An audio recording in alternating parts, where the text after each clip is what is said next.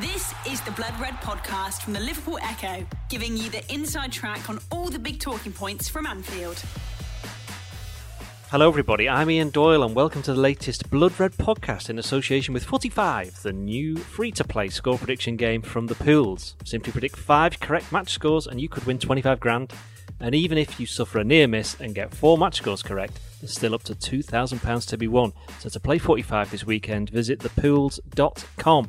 Don't forget you need to be in the UK and over 18 to play. That is the spontaneity of radio right there. So joining me on the podcast today are Christian Walsh. Hi, Christian. Hello, Ian.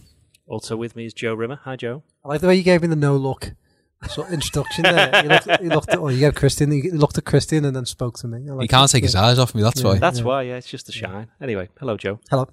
And also it's the tallest member of the sports desk, Paul Gorst. Hi, Paul. Hello, Ian. As you can probably tell, our full-time Liverpool correspondent, both home and away, James Pearce, is not with us. He's on holiday. However, that did not prevent him from appearing on a rival podcast this week. And we did notice that, James, honestly. Anyway, we shall start then. I don't think rival's the right word. We're all friends, aren't we? Well, they're all rivals as well. It's a friendly rivalry, isn't it? The friendly rivalry. It's like the friendly derby. Anyway, you can find out which one he's been on anyway yourself. Well, it's International Week this week, boys, and that can only mean one thing, and that is that we're bored. I think it's fair enough to say, Christian, not really been much to talk about this week, has there? No, I've gone through me 4 coats of paint that I've watched dry. I've watched a couple of episodes of EastEnders, and now I'm just ready for the football to come back. And that's it. Thanks for listening to the Blood Red Podcast. See you next time. We've still got a week to go.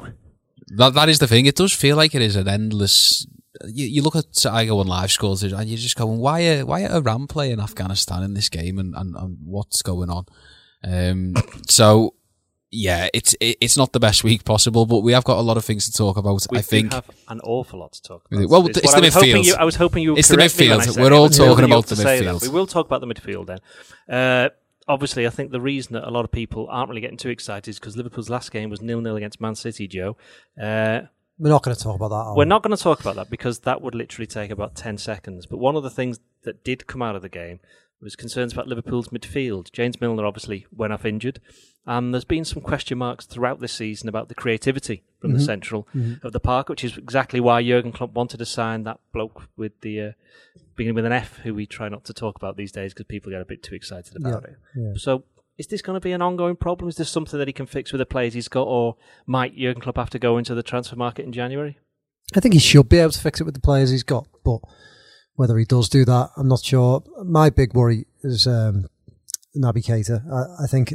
Are you actually worried? Yeah, I am actually. I think at the start of the season, in the first game, hang on, quick pause while Sam Carroll sneaks in. The T-boy sneaks in. We have another rival is joining us. There's Sam Carroll from the Everton podcast. Just to bring me a cup of tea. He's not even made Ghosty one. That's a shocking omission. I have my own personal T-boy. Well, it's all right now.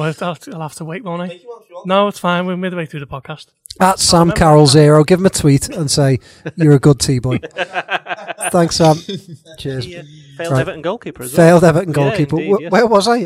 Talking about Naby Keita. You're worried about Naby Keita. And I'm worried about... Yeah. I'm genuinely worried about... You go back to the start of the season, West Ham game looked quite good and in a good performance, probably Liverpool's best in terms of attacking performance of the season. And then he looked quite good away at Crystal Palace. But then after that, I think he really looks like he's struggling for confidence. I'm not quite sure how he fits in right now.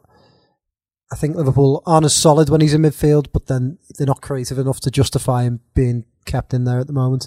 And I honestly believe that when you sign players, there aren't many players that take a while to adapt. You know, quite often now, you spend big money on a player, they come in, they make an impact straight away. And you know, I think sometimes we hark back to the days of Thierry Henry coming in and taking 8 months or something to adapt, but I just don't think that happens that much anymore. Apart from at Liverpool, where Alex Oxlade-Chamberlain last season and Andy Robertson and they weren't in the team, though, were they? Well, there was a reason why they weren't in the team, though. No, but we didn't. I don't think we saw them sort of stink the place out with bad performances. Are you saying that Keita's done that recently? Yeah, I think he's been. I thought he was dreadful a couple of times. I don't think he's played well at all recently. Christian. I think Stinkhouses. I think what you got to remember about the Man City game is that he was lucky to be on the bench and he did get injured and he spent the night in the hospital after the Napoli game, but he started that Napoli game very erratically as well. Yep. It's been a strange time for him because I think everybody expected him to hit the ground running. He came in, looked absolutely phenomenal against West Ham. And I think everybody was like, oh my God, Liverpool have got themselves a player here. And you just expect him to kick on. And all of a sudden, he's out of the team against Leicester. Jordan Henderson comes back. I just wonder if Henderson is the catalyst here, because I wonder if England don't get to the semi-finals, whether he basically does what he's doing with Fabinho, with Keita, but out of absolute necessity, he's had to play Keita in those first couple of games, those first three league games, and now... He's suggesting that he would have preferred not to. I think he would have started with the Champions League midfield against in the first three games, and he would have integrated Keita probably a little bit more than Fabinho. I think but what you've got to remember about Keita is that he is playing in a whole new position. He is more of a box to box. I know that's very old school to describe a player like that. What number would that be? He's a number 8. That, in Klopp parlance, he is a number 8, and at the moment he's sort of playing in that Coutinho, again to use Klopp parlance, 8.5, 10.5. He's the link between midfield and attack. And while he did do that at Leipzig, he did that with somebody else doing that alongside him, with more onus to make those attacking runs as well. So I think he's adapting. I agree with Joe. I think it's a bit of a worry. I don't think he quite knows what's expected of him, and I don't think Jurgen Klopp's quite sure how to get the best out of him.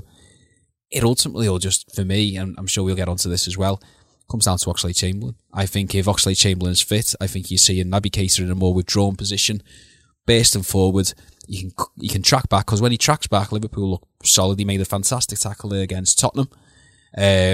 In the first half, I think it was just before half time. I can't remember who he snuffed out the danger for, but he was not the first half, because he came on as a sub near the end of the second half. Sorry, against Tottenham. Against Tottenham. I've got my games mixed up. Yeah. I was right the first time. Always be. He came on and played well against Leicester, didn't he? Maybe that's what. I think so. He made a great tackle. But at some point in this season, he's been on the pitch and made a solid tackle. But he's done that a couple of times. But ultimately, the point I'm trying to make about Keita is that I think he is more at home in that number 8 position, where he's expected to shuttle from defence to attack. I think maybe he's not quite sure what he's meant to be doing at the moment, and I think Klopp's still sorting that out as well. Paul, as everybody knows, you are the tallest member of the sports desk. Are you in some way concerned about Keita's physicality? Because he is quite tiddly, and he's a bit smaller than I thought he was.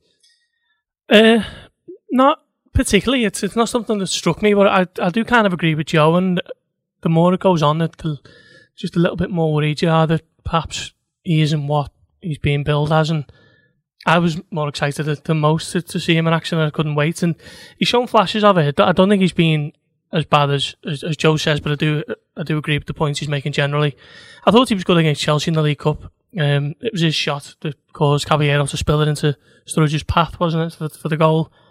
But yeah, the more it goes on, the more and more he's starting to get a little bit antsy and a little bit worried. But I think eventually he will kind of prove why Liverpool were so determined to get him, and why they struck that unusual deal with Leipzig 12 months before he actually signed. Let's not forget, he paid 50 million for him, and he was one of the, Klopp said himself, he was on the stars of the Bundesliga. Him and Thiago Alcantara, two best midfielders in the league that season. So I think eventually he will show why Liverpool were so determined to get him, but at the moment it isn't quite working for him, is it? Funnily enough, in that Carabao Cup game, I was there with another member of our news team, Dangerous Neil Dockin, who does court reports for us. And is that his wrestling name? Yeah, that is his wrestling name, yeah. And I was saying to Neil, I said, I'd like to see Keita back himself a little bit more. And just after I said that, he has that shot. And I think he got into a similar position a couple of times in the first half and then laid it off. And perhaps it is just a confidence issue. Perhaps his confidence has been eroded a little bit by being in and out the team. And like Christian said, maybe not quite knowing what his role is right now.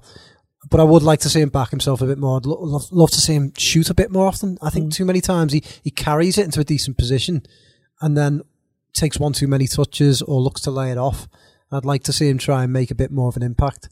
But I probably was a bit harsh on him before, but I do worry about him. I do think there is an issue there, and I think the bar was set so high with Keita. I mean, how many times I saw tweets in the summer, the Premier League isn't ready for Naby Keita. Oh, get a grip. There's been good players before and there'll be good players again. But I do think the bar's been set too high, and I think we should all just give him a bit of time. I remember, me included. We did a chat. Sorry, Doyle. We did a chat with Archie Rintut, who's a well-respected German journalist, isn't he? And he said Keita's a mix of Kante and Iniesta. And I remember reading that and thinking, what kind of player have Liverpool got here? They've got an absolute whale beater on their hands, and it hasn't quite worked out that way yet. But we're only in October, and I think give him time, and he'll come good. But take on Christian's point as well about the position and. Doesn't quite know where he fits in at the moment. I think he's almost been a victim of circumstance as well, because he's sort of taken up that position that was occupied up until January by Coutinho, and then up until the summer, or just before the summer, by Oxlade-Chamberlain. And I think the initial plan was, at the start of the season, the position that was meant to be taken up by Nabil Fekir. So I think... You mentioned the name there. I did, and I know we're meant to say the F word, but... Don't say the F word in the podcast. Come on. That's what I've learned. If you say it 5 times, he'll appear. Well, there'll be loads of Liverpool fans said it 5 times. But yeah, I think he's a victim of that circumstance, in the sense that Liverpool are lacking goals from elsewhere. But do they need them? They do, if the front three aren't firing. Because why are the front three not firing? Because the midfield aren't supplying them. So there's a lot of onus. That is my point. There's a lot of onus. He's basically got to do what Coutinho was doing for a long time for Liverpool. He's got to do what Oxlade-Chamberlain, he exploded. I think the Man City game galvanised Oxlade-Chamberlain. It was almost like a switch was flicked. He's got to do what they wanted the F word to do. So basically... That's a lot of expectation on a player who hasn't necessarily done that role before. I think you've got to look at the fact that after Liverpool's 91 goals last season, the 3 top scorers in all competitions were Philip Coutinho, Emre Can and Alex Oxlade-Chamberlain. None of those are going to... Well, 2 of them are definitely not going to play this season. Alex Oxlade-Chamberlain won't be around until later on in the season. So it's a big, big... ask for a player who isn't used to doing this sort of thing. Yes, he gets goals and assists for Leipzig, but this is a completely different team. The fact that he's got 0 goals and 0 assists, and I know assists can be arbitrary, statistics at times, but the fact that there's been no end product yet so far is probably one of the reasons why focus has fallen upon Liverpool's blunt attacking force, because he's ultimately, you say, after the front three, where's the likeliest source for a goal going to come? And you've got to point to Naby Keita and go, well, it's got to be you, Naby. This is for you to do. And he's produced nothing yet. And I think that's why the spotlight's maybe been placed on him a little bit lately. I think the interesting thing is, has the spotlight been placed on him by supporters, though? There doesn't seem to be much, debate over it, really. When you compare it to Fabinho, you look on social media or talking with your mates, they don't seem to be talking a lot about Keita, did they, Joe? It's because they're all embarrassed because everyone was saying how bloody brilliant he was going to be. So I was like, I didn't say that. From a journalistic point of view, I'm keeping my mouth shut, because I wrote God knows how many things about how he'd be the game changer. We're only 11 games into the season, and he is still... let's face it, it's always difficult for somebody coming into a different country, coming to a different team. Yes, but it's always also difficult, as has been proven, coming into a Klopp team if you're in a certain position. A bit different if you're like a centre-back, because that seems to be one place where... But that's no different wherever you go. And certainly you could say for the wide men as well, that seems to be no different. They've been able to hit the ground running. But almost every other position, you look at the full-backs, you look at the midfielders, you even look at the main striker, when people have come in, they found it a little bit difficult because it's not the same as many other clubs. Whilst that's true, I think the thing with him is that we were all led to believe that he didn't need that time to adapt. Maybe that's precisely why. Did anybody say that, though? No, we were sort of led to believe it, weren't we, that he was the perfect Klopp type of player. He'd know the exact way Liverpool were going to play. He'd, by his own admission, spent a year watching Liverpool and trying to learn about the way Liverpool played. So I think, look, there's loads of reasons why there's so much pressure on him, and more so than other signings. Just the sheer fact we had to wait a year for him. Well, that always adds its own pressure, doesn't it? So, yeah. So I think perhaps it's a little bit harsh to sort of judge him too much too soon. But at the same time, it is a worry, because he's the one guy that I did think would come in and we'd see a massive difference straight away in terms of Liverpool's team, and that's just it's a bit of a shame, isn't it, that we haven't seen that? Is Adam Lallana the key then? Because if Adam Lallana can play in that advanced role a little bit more, would that allow Keita to push back? Because you watch him... But then if Adam Lallana's playing in that role and Keita's, then you've got about 4 or 5 midfielders who aren't playing. But it's a squad. It's a squad. It's a game. But then you get into the position where you're putting in Keita, who's new, and Lallana, who's not anywhere near match sharpness and won't be for ages. So that's not going to happen for a long time. But I think if you look at it as well, Klopp obviously wanted the F word, as we've mentioned yet again. But so Klopp, if Klopp gets his wish and gets his man there, then he's got Keita and Fekir. Yeah, you said it. That's two now. Two more, and he'll show up behind me. So if Klopp gets both of them, then he's got a different role earmarked for Keita, hasn't he? Whereas he didn't. So Keita's kind of having to play that wing 10, as Klopp likes to call it, and it's not working at the moment. I think the thing you mentioned then about Keita doing that role, I think because of the way it's gone, you mentioned Jordan Henderson has had to be rushed back, and certain players have done better than perhaps everybody expected. You look at Wijnaldum, for example, he's probably playing the best football of his Liverpool career. Look at Milner, he's played so many games, and maybe that contributed to him getting injured against Man City, just overexerted a little bit, perhaps one game too many. But Klopp will have this vision of what he wants in midfield, and maybe you are right, maybe the F word coming in. He obviously wanted to sign him, clearly, and that's where he was going to play. He knew Keita was coming in, he had Fabinho, so he almost had a practically new midfield that he probably thought long-term it could be. And for whatever reason, all three of them are not there. He tried Shaqiri there, didn't he? No, tried Shaqiri there against Southampton. Obviously, wasn't too happy with the way he defended.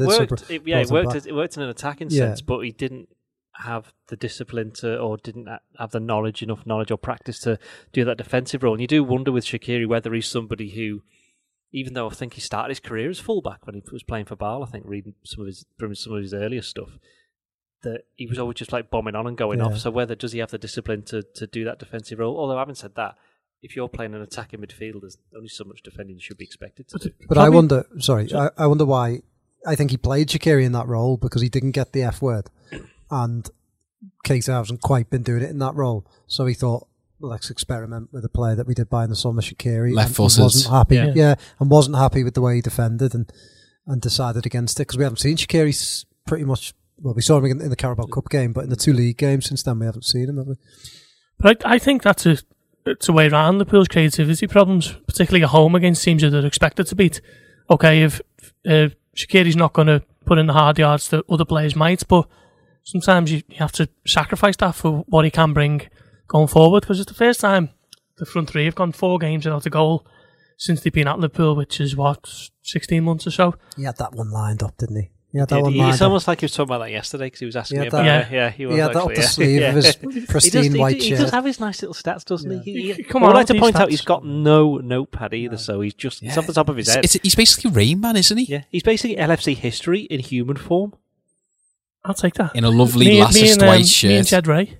Jed Ray actually is Jed Ray. I'm not on Jed Ray's level. LFC history do come in human form. Yeah, I know that. But I would imagine that they don't know all of the things in their head. They actually observe the website, whereas Gorsty doesn't need to do that because once he's read it once, that's it. So what was the point I was making? So the front three, they're not scoring at the moment, are they? So maybe Klopp could look at putting Shaqiri in that advanced midfield role just to add a bit more creativity because they haven't got it at the moment. It was clever doing it against Southampton, wasn't it? Because let's face it, Southampton offered absolutely zero. 3-0 up. Well, they basically get 3-0 up and go, you can go off now. Yeah, the experiment failed. Let's get on to the next thing. It failed to the extent of going 3-0 up. Well, that's the thing. But in a tighter game, or in a game against a better side, ultimately, he's had a look at that, hasn't he, Shaqiri, in that role, that 10.5 or whatever he calls it, and He's thought, no, this isn't a long team. I wouldn't be surprised if you see it against Cardiff at home, for example. Yeah. Fulham. 10.5's your shoe size, isn't it, Paul? No, I'm on 11, actually. Oh, really? Just talking these numbers, by the way. You've mentioned 10.5 and 8 and 6 3/4 or whatever. Is that when Klopp says it, nobody bats an eyelid. But Brendan Rodgers used to say stuff like this, 9.5, 10.5. And people would just not laugh at him, but they would laugh, snigger, away from it. But is this kind of, what's the word I'm looking for? Discriminatory against against Brendan Rodgers got his teeth done, and everyone tweeted about it. Yeah, there we go. Yeah, Klopp gets his teeth done. It's like, and they look great. Klopp gets his hair done. Everyone again praises him. Brendan Rodgers loses weight. People had a go at him. Lost weight. Look great. Well done, Brendan. but it's probably what's the point we're trying to make here? There's nothing wrong with losing weight. Yeah. That's the point that we're trying to make. I think the point is that they're obviously Bloody hell, this is a podcast in its own, isn't it? Which is handy because we've got nothing to talk about. Can you tell? They are treated differently. But I do think that's because of the perception and just the way that they sort of are. You know, I don't want to go down this wormhole, but I just feel like a lot of Liverpool fans. No. I'm going to be a lot of Liverpool fans think that, you know, Brendan was maybe a little bit insincere in the way that he was, whereas Jurgen is very much one of them. But they weren't laughing at Rodgers when he was finishing second with Liverpool, where it's kind of came since, and the defeat at Stoke and the fact that he got sacked in October and all the social media memes that went along with it. Yeah. Basically all just ties into one, doesn't it? Klopp hasn't been beaten 6-1 away to Stoke. You know, you can... Yeah. And also about the terminology, I do think over the past couple of years, we've got a lot more tactical writers and tactical pundits who are on television in the mainstream media who are educating people, and I don't think it's seen as a dirty thing anymore, this idea that it's not just 4-4-2. You know, you've got your wingers. I think it's a lot more cultured now, the general football media. Steven Gerrard should play central midfield. You shouldn't rotate, and you should always man mark. Yeah. Also, Jurgen Klopp played his full team against Real Madrid, and Brendan Rodgers didn't. You always bring that one up, don't you? Well, it's because it's true. It's true. 4 years ago. And which one lost by more than one goal? But then, which one do you remember the most? I remember the 1-0. Exactly. It's what I'm talking about. Oh, yeah. See. Anyway, moving on. Midfielders now. There's one midfielder who could become available at the end of the season.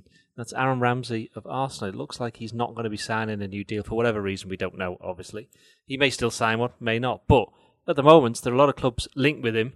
Liverpool are one that's been reportedly interested. I mean, let's be honest, Liverpool will be monitoring the situation, because why wouldn't you? Every top club will be looking at him. Do you think he could be, Joe, somebody who realistically Liverpool should be looking at?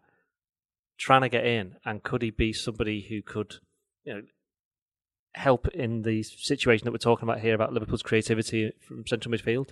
Yeah, firstly, there's nothing I love more than patting Arsenal on the head and going, thanks very much, give us Aaron. We'll take him. Yeah, we'll take him. Like they did with Oxlade-Chamberlain, and just taking advantage, and it re-establishes that pecking order, doesn't it? And I think that is important in football, that you pick on your rivals when they're at the weakest, and I know they're probably not the weakest now. They're probably on the way back up. They should have done it in 2014, Liverpool, especially the year after they did the whole Suarez 40 million and a penny. Was it a pound? Was it a pound? Yeah. Well, should have been a penny. That would have been even more than Sindri. Yeah. But they should have done it in 2014 after they finished second, Liverpool, and tried to get, funnily enough, Oxlade-Chamberlain or Ramsey. That's what they should have tried to do. I agree, but they didn't. But Sanchez went there though, didn't he? Instead of Liverpool. Sanchez, but it's important to establish that pecking order, and I do think it will. It keeps the arrivals down, doesn't it? And that's what you want. But anyway, Ramsey, I think he's a good midfielder. I certainly think he would add a bit of guile to Liverpool's midfield, a goal-scoring presence. If he's available on a free and Liverpool can get him, if he's interested, I think it's a no-brainer, isn't it? Christian? Yeah, absolute no-brainer. He's older than you think, although not us, because we've spoken about it at length in the office. He's actually 27. He'll be 28. It'd be 28 if he when he leaves Arsenal, or if he indeed next year. So, yeah, I do think it's a no-brainer. I feel like I don't think it'd probably pay off as well as Oxlade-Chamberlain. I don't know if he's as dynamic. I think I'm not sure how much he would offer on the ball the way Oxlade-Chamberlain. But look, I mean, a lot of people said this about Oxlade-Chamberlain when Liverpool were sniffing round him first in January, and then obviously they made the. They made the move for him in the summer. A lot of people saying, well, we just don't see it. He's a busted flush. And I think Ramsey's probably got a lot more supporters than Oxlade-Chamberlain did at Arsenal. I think people see him as one of Arsenal's top 4 or 5 players, whereas Oxlade-Chamberlain was sometimes unfairly labelled as, you know, one of the you know, archetypal Arsenal players who, you know, always failed and never quite, you know, did it in the big games. I think it makes sense. I think it's a position that Liverpool probably do need to strengthen. I think it's a position they will look to strengthen, maybe not in January, but certainly next summer, especially after what happened with the F word over the summer. So he could get them in January, though, because obviously Arsenal, if they don't come to an agreement, will probably think, right, we need to get rid. Liverpool have to pay some kind of premium for it. But you wouldn't be cupped over the Champions League. Yeah, that is a big point, and it's something that they've got to really consider, Arsenal, because I mean Liverpool will have to do it as well with Moreno and Sturridge, for example, if they don't sign contracts, especially Moreno, because they can agree a pre-contract. I know you wouldn't want to miss out on that fee for Moreno either, would you? I mean, stop the big clubs banging on Liverpool's door. I think they will in Spain. Well, I think in Barcelona, apparently, that's the rumor from Alberto Moreno's agent. Good luck, Ghosty. Alex Oxlade-Chamberlain, as Christian has just mentioned, he's bezies with Aaron Ramsey. And this kind of thing will come into play, won't it? If they were at the Ryder Cup together. Exactly, yeah, they were at the Ryder Cup together. Didn't yeah, yeah. He'll be in his ear, won't he, saying, come on, come over to Liverpool, it's great here, come on. He might be, but then he might think, hang on, if I get my best mate, he's going to take my position when I get back on the team. Or I don't think Ramsey's got the athleticism or the pace or the power of Oxlade-Chamberlain, but I think he'll probably score more goals, won't he? I think, what can he kind of agree a pre-contract with teams outside of England in January? Yes. But so Liverpool will have to wait if they want him on a free. They can talk to him, can't they, in January? Is that right? Yes, they can. Yeah. He's free to talk to other clubs. Yeah, but they can't agree any kind of deal. Well, let's face it, they can't officially agree a deal, but let's be honest. I don't know how Arsenal get themselves in this situation almost annually now, isn't it? Every year, one of their big players. It was Sanchez, it was Oxlade-Chamberlain, and now it's Ramsey. Ozil as well. Ozil. They had to pay him $300,000 a week, didn't they? All they need to go on sore by contract expiry and just just go through it and just or just tick the box, get your assistant to sort it. Footy manager says, they haven't got a good PA, have they? They need to get that sorted because no one ever reminds them. You've got to get this deal done. But I think if Liverpool can get him on kind of a cut price deal, then I see no reason why it'd hurt Liverpool. It's another option for midfield at a time when Adam Lallana's not quite. He seems to be injured quite a lot, and he could almost be a like-for-like, couldn't he, really? Except come in and score more goals, maybe. It's a no-brainer, yeah. But then Liverpool didn't do it for Emre Can. So, I mean, Arsenal, if they're doing well in January... But then they knew that he was going to Juventus. And it was pretty apparent early on, wasn't it? And also with Can, I think that Liverpool took the hit because they knew, actually, well, we can just use him for the rest of the season now, until he hurt his back against Watford. But do you not think Arsenal could use Ramsey? Well, they're not going for the Champions League, are they? And they're probably not going to go for the title, although they are going to be a lot closer than they have been lately. And they could win the Europa League with the reserve team, as far as I'm concerned. They might do. Right? It's hard to tell. Do you know? Ramsey reminds me. I've just been thinking about it then. Is it probably another football player, and not just a celebrity. A more refined Lee Bowyer in his time at Leeds. Someone who arrives, because when you said about Beltham, he's probably not as skillful as Oxlade-Chamberlain, he's not as powerful on the ball, but he's got a good knack, hasn't he, of arriving at the right time and getting on the end of things, and he seems to start moves and then disappear and then pop up in the box at the end of them. Scores goals, doesn't he? He's got a good goal at the weekend. Yeah. But I think that's sort of, it's not a typical Ramsey goal, because I don't think you start a move with your back heel and then finish it with a back heel. But that's never typical. Yeah. But you know what I mean, in the sense that he's been involved, and if you look at the pass map for the goal, he'll pop up sort of 50 yards from goal, then he'll pop up on the left, and then he'll pop up on the right, and then he's got the final touch. I think that's a good show. Almost like I don't think he's probably as good as him, but Sigurdsson.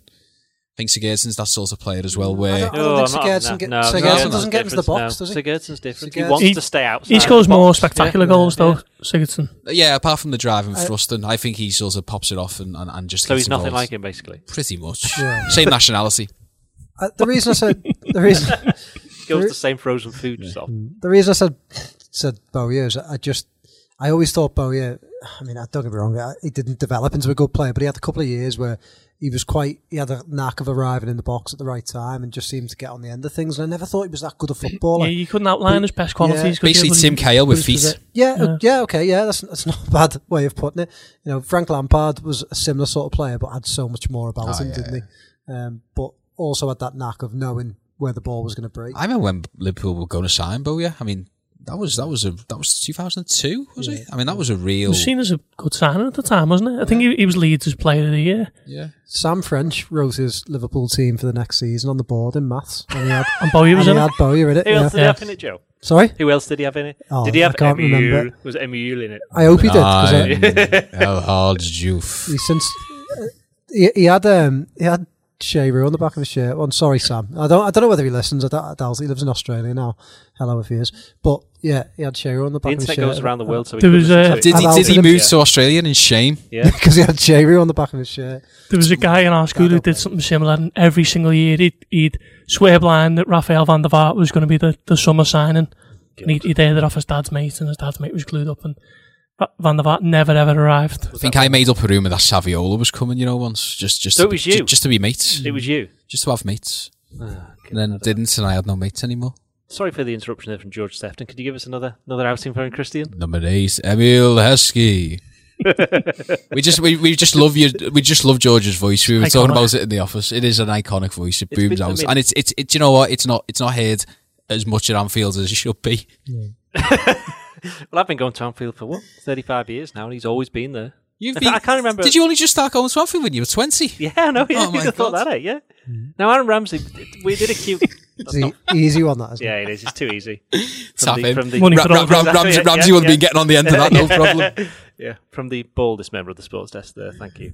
It's a toss up that. Yeah, he's close, though, but it's right. This Aaron Ramsey situation was mentioned in a Q&A, which I did on our blog yesterday. Another question that I got asked was, not counting Ramsey, which other players from the top 6 clubs would you like to see, or would you be interested? I think it was set. I think the question was, would you be interested in seeing play for Liverpool? So interested, you know, I thought that was quite a good way of putting it. But I think I said obviously Hazard, De Bruyne, but I also said Paul Pogba. Yeah. You're looking at me now, and I suggested us talking about this in the pod, and I don't really have anyone in mind. I agree on Pogba. I think Pogba, if someone could just get in his head, and I think Klopp would probably be the right man to do it and get that lad playing, because I think he's one hell of a player. I just don't think Mourinho was the right man for him. Hazard's just absolutely outrageous. You know, you'd love him. The thing about Hazard and De Bruyne is that they're in exactly the position that Liverpool need as well. That attacking midfielder. He probably hasn't been as good recently, but in his prime, Azpilicueta, thought he was great and could operate across the back four, give Liverpool a bit more solidity. More solidity? Yeah, you know, like as much as I love Trent, but sometimes Liverpool are looking for a different option there, aren't they? When a bigger team comes along, and like they did the weekend with playing Gomez out there, Azpilicueta, I think. Christian Eriksen is an 8. That'll be a shout. No, I'm not having Ericsson, no. Why are you not having Ericsson? You never had Ericsson. Well, you know why? Neil Jones not having Ericsson either, was it? Well, why do you think I say it? I don't... Who did he play for? Oh, Tottenham. Yeah. And Denmark, like and Denmark as well. Why don't you like Denmark? Tottenham, though, you've got this feud with them, because it's a one-sided thing. You're always having a go with Tottenham, but... Yeah, they never have a go at me. I never get any messages from the official Tottenham account having a go at me, although I did make them delete a tweet the other day, so... Hang on, what's your issue with Denmark? Let me just list some good things from Denmark. Jan Molby's one. To be fair, Hummel, Denmark, the best sports manufacturer in the world. Bacon. Danish pastries. I'm not having Carlsberg. Danish pastries.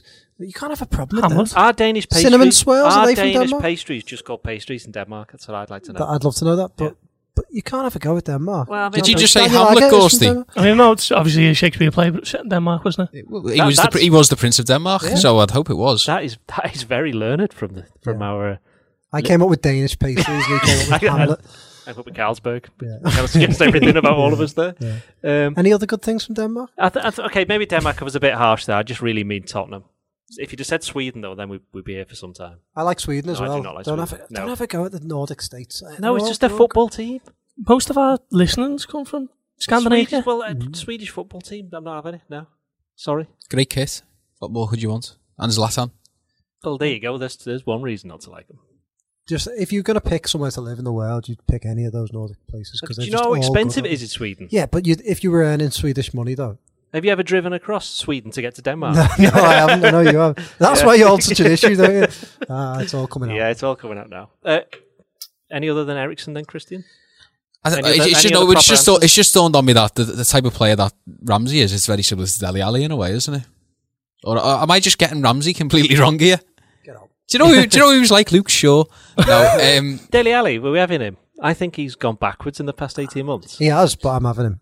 I'd definitely have him, just to stop all those stories about how Liverpool rejected them when he was young. Gerrard fell asleep. There'll just be different stories, won't they, about they could have saved, like Van Dijk, we could have saved £50 million. I think this says a lot about Liverpool, though, that they're all very similar players. I think that there is only one position now where Liverpool are obviously lacking and that's only really, I don't know if we'd be saying this if Oxlade-Chamberlain was fit and firing. I think everybody would just be happy, you know. I think you might still say Hazard and De Bruyne. You would, but I love Kevin De Bruyne. He's one of my favourite players. I used to imagine him at Liverpool playing in that central attacking midfield role. I tell you, Liverpool fan as well. I tell you who I would, go and somebody who, if you're looking long term, I think Bernardo Silva could turn into something absolutely special. So how old is he now? He's like 22, I think. Is he that young? Is he really? Looks older. I think Kyle Walker's a smashing player as well.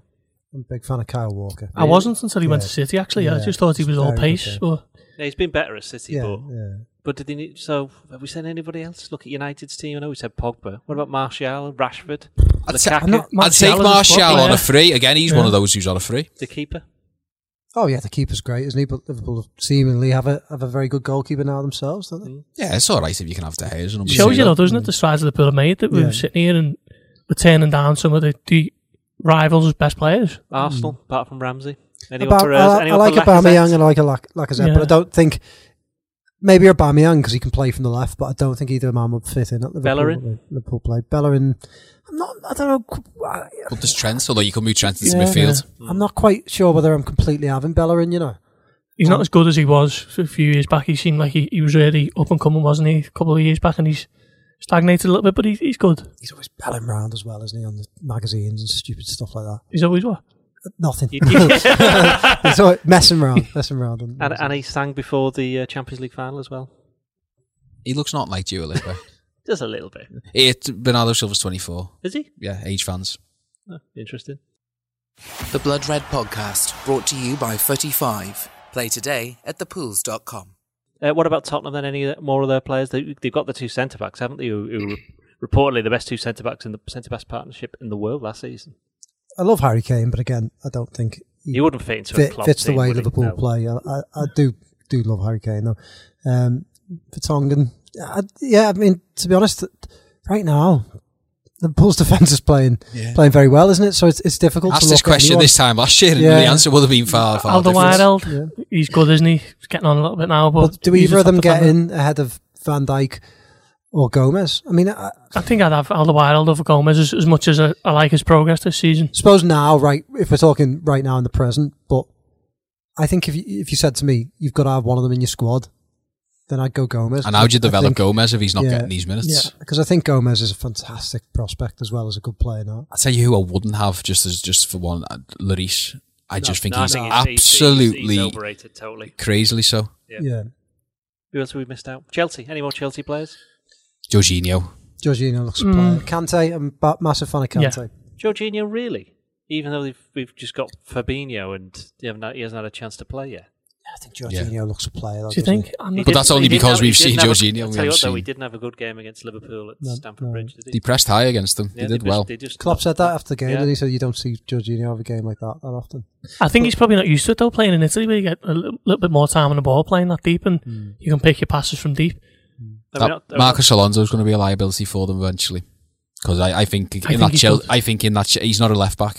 He's moving him further forward, though, don't they? He's just playing like up front now. He scores so many goals for the left back. That was the big disappointment about that 1-1 at Chelsea was the fact that Liverpool didn't profit from the fact that he was leaving so much space. And last season, if you think Salah would have had that much space, he would have scored about 5. But he could have scored about 3. Exactly. So that was the real finishing. It wasn't particularly. That was the real regret from Stamford Bridge. But the reason, David Luiz had his head screwed on. Once suddenly, when he gets his head screwed.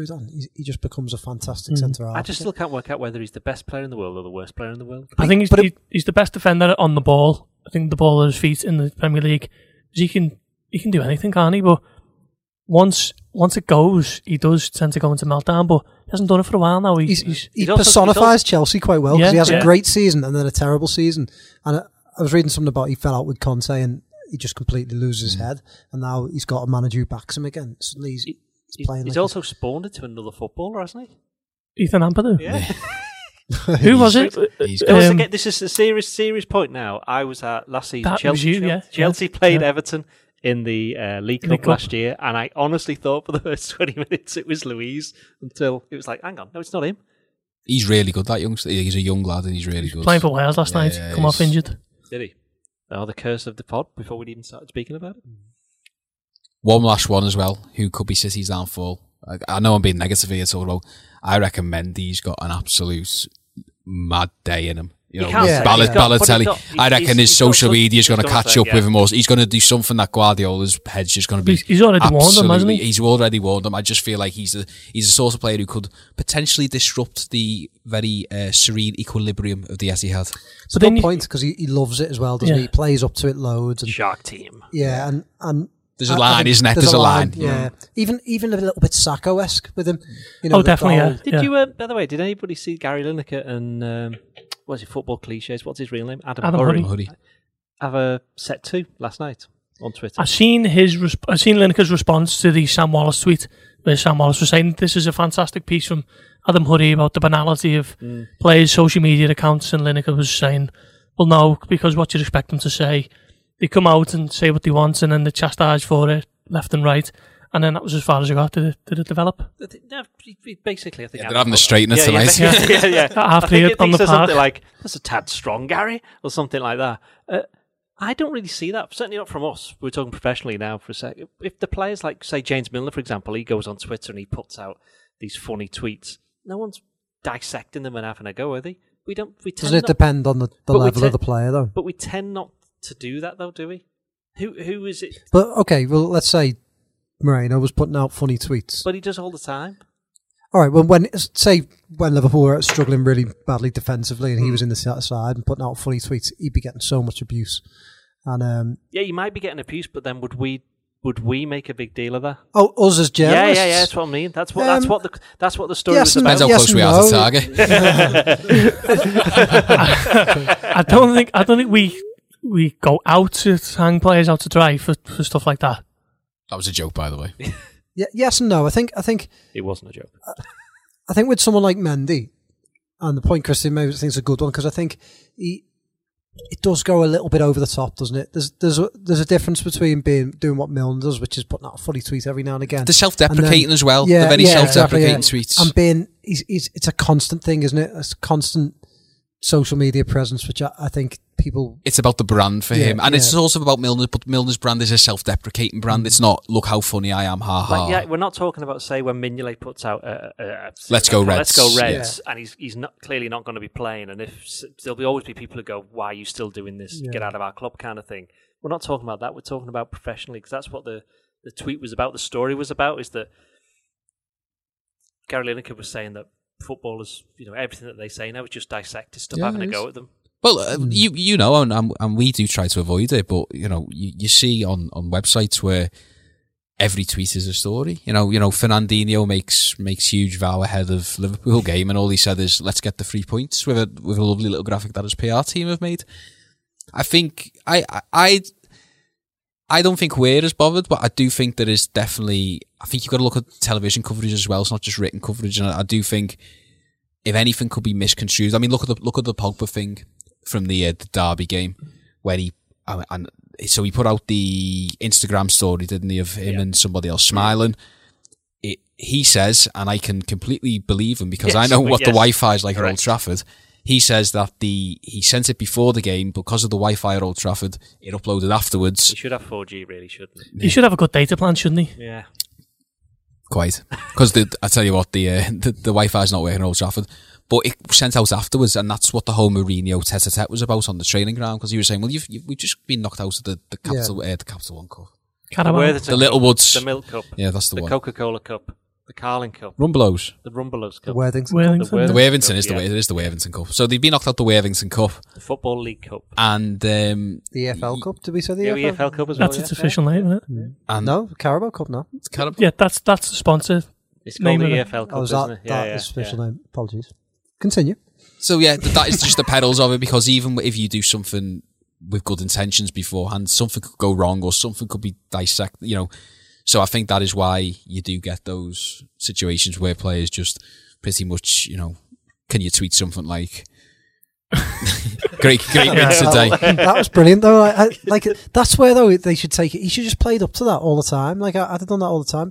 I just don't understand. I understand why they're on Twitter and why they've got social media presences. Mainly, just I'm sure it's to enhance their profile, sponsorship reasons, whatever. You don't think it's to connect with the fans? Do you not obviously think not. Some yes, but obviously not if they don't run their own counts. But do you not think that them? Yeah, that's true, actually. Yeah, but a lot of them do it, and they're now reconnecting with fans because they've been brought up with social media, haven't they? A lot of these younger footballers. So remember, Andy Carroll's. Is it his Bebo account or something like that? Jordan Henderson's. And Adam Lallana's got a great MySpace account. I've not seen that. I had a MySpace account. That's we all had MySpace accounts. Not go digging. But they are connecting, so I don't think people should really be having too much. Yeah, because I think us as a group, as, you know, at the Echo, we tend to play fair with them. I think certainly ones that go onto Twitter and Instagram, for example. Yeah, we try to play fair with them all the time. You know, Liverpool and Everton. I don't feel like we ever unduly criticise. I don't feel like we try and spin what people have said into a negative thing. And yeah, I just it's a way of the world, though. Sadly, I think, and you get the older generation, don't you, who moan now that the players don't stop at Melwood, and back in the day you used to be able to stand in the main stand car park and get autographs at 2:00 before they went into the players' entrance and things like the world just doesn't work like that anymore. So there was no eBay in those days to then sell these autographs. You know, so and also there's it's just a far bigger venture now. There's far more money involved, and don't get me wrong, it is sad, but you know, the club do bits and bobs, more than bits and bobs, to ensure that, you know, local community get to meet players, you know, schools. I've been to plenty of the school trips before. And social media is that way of just retaining a little bit of that personality between the fans and the players. If somebody wants to twist it, then that's pretty unfortunate, really. Ultimately as well, if you start doing that, then our readers can see through that straight away and they'll call us out on it. If we start misconstruing someone's Twitter or Instagram post for the sake of, for whatever reason. Although I did like the silent hashtag battle between Liverpool's goalkeepers this summer. LK1 and AB1. Yeah. And LK won. No, he didn't. But he did. He's still number one. Yeah, but he's Allison's not there.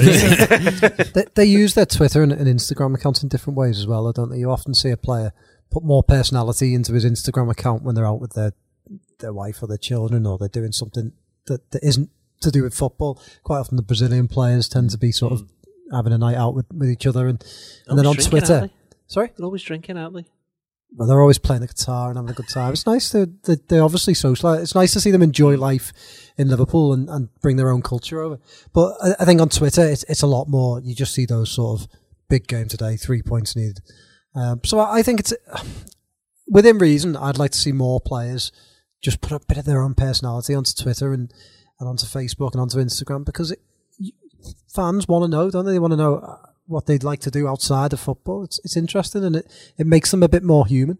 Right, having said that we are very fair on all these footballers, we're now going to grade all the new signings.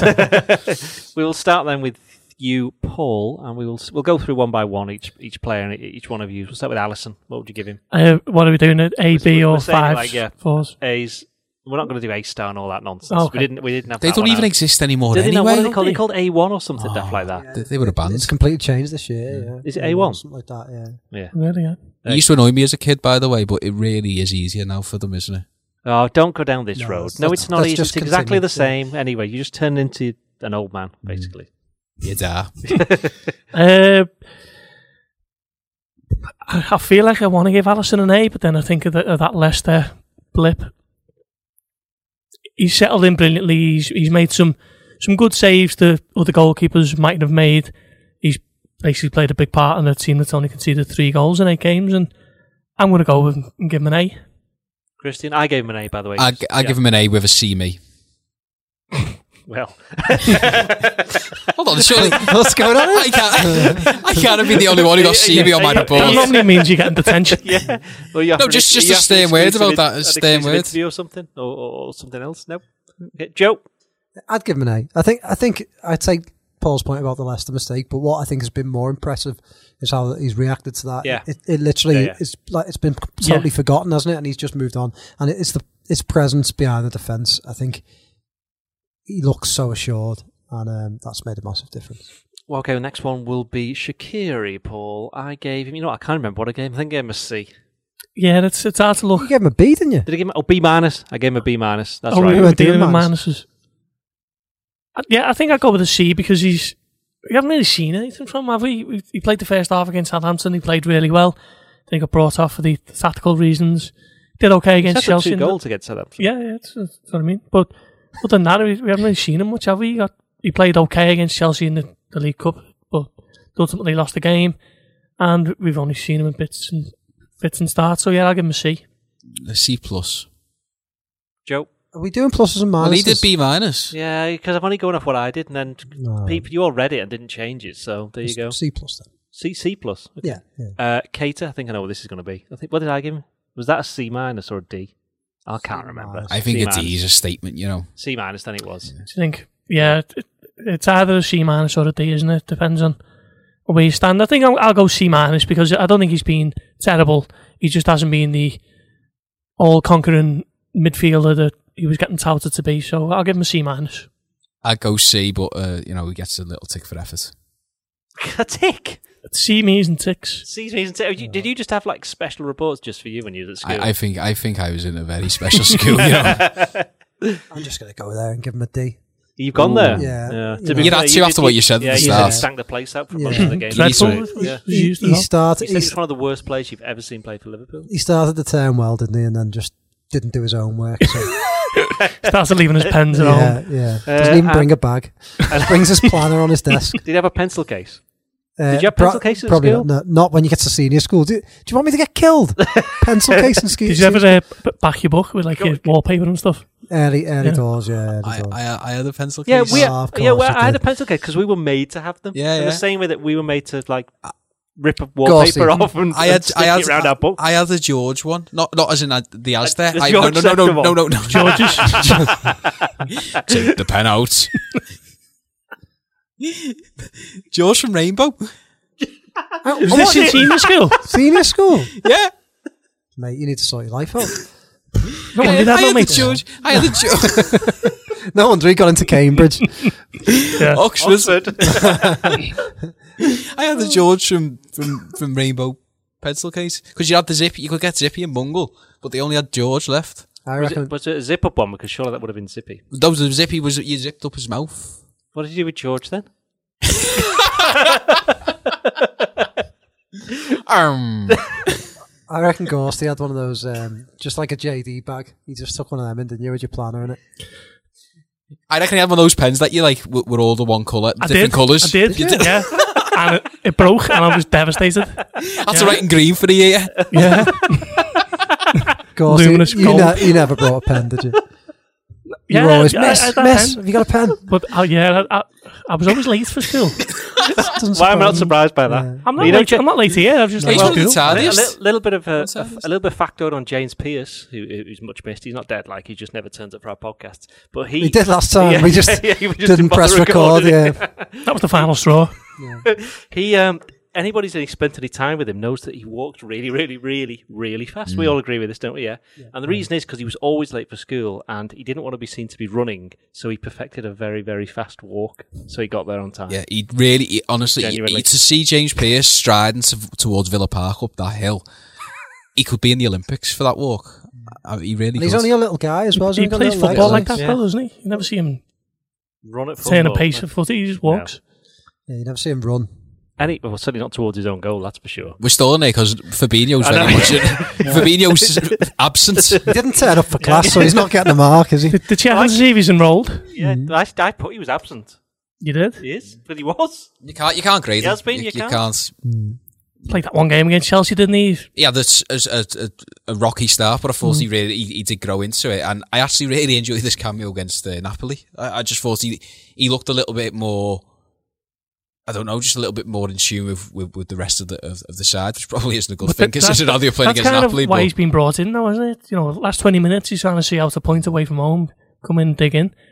I think they have to. I mean, we wrote about it this week, but I think Liverpool have to see a lot more of him. I think we will see a lot more of him after the international break. There was a couple of sneaky moments against Chelsea where I thought he looked quite decent. He's not good distribution. I think he just looked a touch. He looked exactly why he's not in the team, which was a touch off the pace. But you could certainly see that I think you could just say enough that there was a player in there. He won a couple of really, really good clean tackles, and his distribution was quite, he fizzed balls, which I quite liked, and put a lot of pace on them. But he just seemed to be in the wrong place at times, and I don't think Klopp could afford that in some of these high-pressured league games.